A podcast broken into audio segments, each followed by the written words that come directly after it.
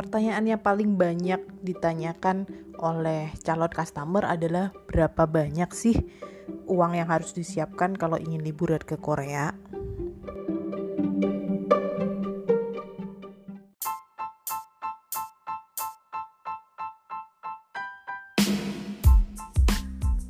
Annyeonghaseyo, Korean Go, Yuta Imita. Kali ini kita akan membahas tentang kisaran budget untuk pergi ke Korea. Kita akan membahas dari segi harga tiket pesawat, penginapan, dan biaya hidup sehari-hari selama di sana. Terus menyimak agar kamu nggak ketinggalan dan salah hitung budget untuk liburan.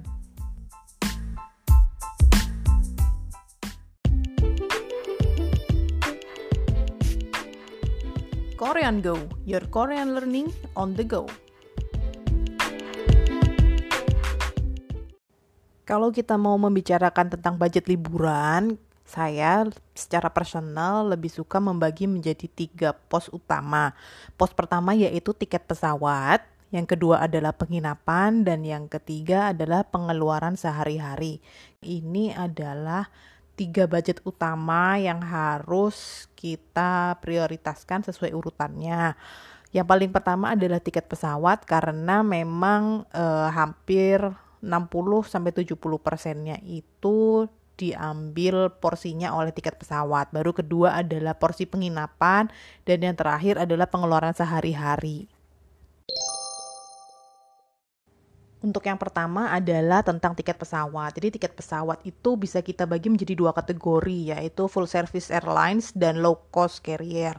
Nah, full service airlines ini adalah maskapai yang di dalam harga kita terbayar sudah termasuk dengan harga bagasi, harga makanan selama flight, terus juga eh, harga tipe-tipe seat.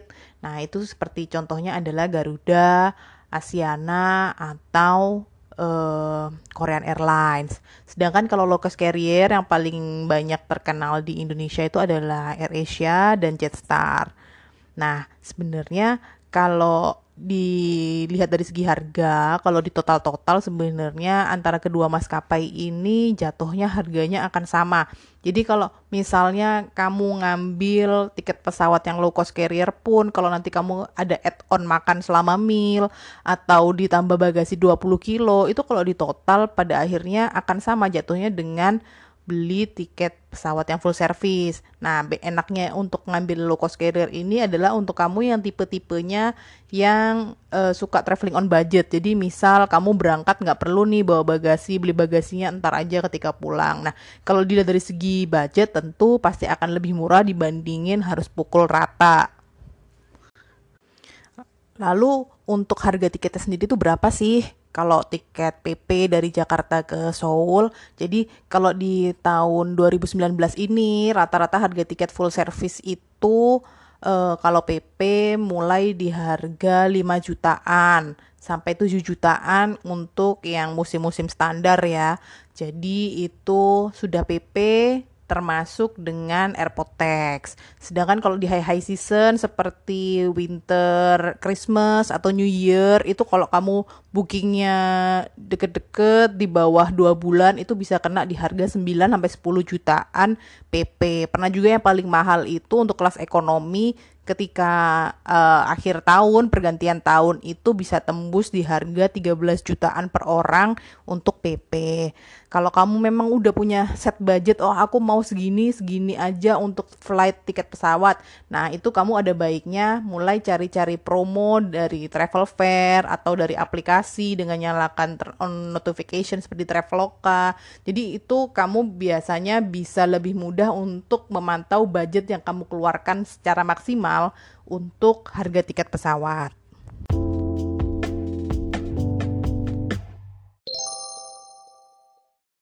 Untuk yang kedua adalah budget di pos penginapan. Nah, kalau penginapan ini sebenarnya preferensinya setiap orang itu beda-beda. Ada yang nggak masalah eh, untuk naik pesawat murah, tapi yang penting ketika di destinasi pinginnya hotelnya yang bagus. Atau ada juga yang sebaliknya, aku maunya pesawatnya yang mahal aja, yang penting enak selama perjalanan, tapi nanti ketika di Koreanya aku hotelnya yang on budget atau even hostel pun uh, aku nggak masalah. Nah sebenarnya ini masalah preferensi orang aja ya, nggak ada yang benar nggak ada yang salah. Cuman kalau penginapan kita ba- bisa bagi menjadi tiga kategori kalau misalnya di Korea itu. Pertama adalah hostel, kedua adalah guest house, dan ketiga adalah hotel. Ini sesuai dengan tingkatannya ya. Yang paling murah itu adalah hostel. Hostel ini seperti yang kita lumrah tahu adalah campuran, satu ruangan itu bisa diisi hingga empat sampai enam orang, baik satu ruangan itu dicampur cowok cewek atau di khusus cewek sendiri atau khusus cowok sendiri. Jadi ada tipe kamar asramanya kalau untuk hostel. Nah, secara uh, di turkorea dot i d ini kita nggak pernah menggunakan tipe penginapan seperti ini karena kita juga uh, mementingkan kalau semua peserta kami itu bisa tidur dengan cukup baik ya selama turnya dan ketika malam hari. Nah, kalau yang kedua adalah tipe guest house. Guest house ini sebenarnya kalau di Korea itu adalah sebuah apartemen yang sebelumnya adalah apartemen tempat pemukiman, cuman kemudian direnovasi sedemikian hingga menjadi hotel gitu. Jadi hotel on budget kalau kita biasanya bilang. Jadi mau dibilang hostel juga bukan hostel, mau dibintang, dibilang hotel bintang tiga juga bukan hotel bintang tiga gitu. Tapi lebih mungkin kalau di Indonesia itu ada kayak terkenal kayak RedDoorz, Airy, atau Oyo. Nah di Korea itu kebetulan nggak ada chain yang saya sebutkan sebelumnya itu, tapi mereka lebih mengenal dengan istilah guest house. Nah untuk istilah guest house ini biasanya rata-rata per malam harganya mulai start lima ratus ribuan. Nah kalau kita sendiri pribadi lebih suka di area-area yang lebih dekat dengan subway station seperti di Dongdaemun History and Culture Park. Jadi itu areanya memang dekat dengan Dongdaemun, dekat dengan D D P, dan juga dekat dengan Myeongdong. Sedangkan kalau di hotel bintang tiga itu biasanya mereka Uh, membutuhkan jarak untuk jalan sekitar lima sampai enam menit perjalanan dari lokasi hotel ke subway station. Nah kalau untuk hotel bintang tiga ini karena memang tempatnya nggak dekat dengan subway station, otomatis lahan untuk bangunannya lebih luas. Jadi kalau dari segi keluasan kamar dibandingkan dengan guest house, sedikit ada perbedaan dari segi luas kamar.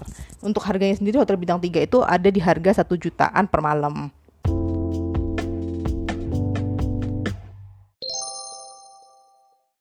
Untuk pos yang ketiga adalah pos biaya hidup sehari-hari. Ini termasuk dengan biaya transport dan juga makan.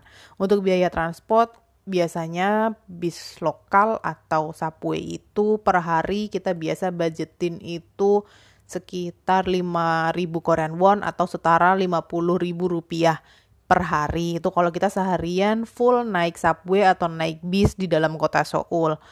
Sedangkan kalau untuk makan, permakannya per orang itu biasanya kita budgetin sekitar sepuluh ribu untuk makanan yang basic atau tiga belas ribu kalau makan di tempat-tempat wisata seperti di Nami Island, itu kan biasanya makanannya eh, makanan specialty di daerah tersebut ya. Atau kalau biasanya ada juga yang request pingin Korean pork belly barbecue, itu termasuk kategori premium, itu per orangnya bisa di harga Korean won lima belas ribu atau setara sekitar seratus lima puluh ribu sampai seratus enam puluh ribu won.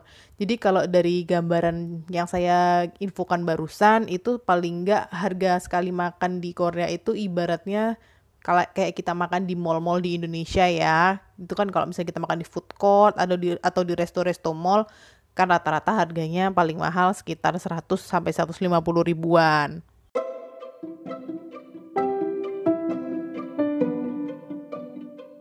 Itu tadi tiga pos utama yang harus dimasukkan di dalam budget liburan ke Koreamu. Yang pertama adalah pos untuk tiket pesawat, yang kedua budget untuk penginapan selama di Korea, dan yang terakhir adalah pos untuk biaya transport dan makan dalam satu hari. Nah, dari sini kamu pasti udah bisa menyimpulkan ya kira-kira perlu budget berapa untuk liburan ke Koreanya.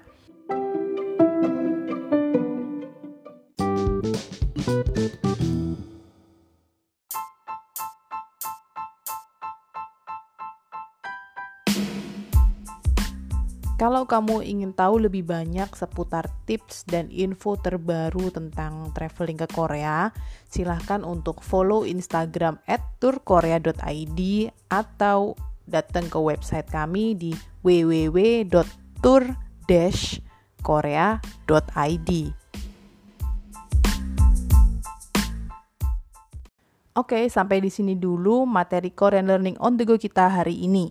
Kalau kamu punya info atau materi yang sebaiknya kita bahas di sesi selanjutnya, silahkan D M di Instagram kami at korean dot go.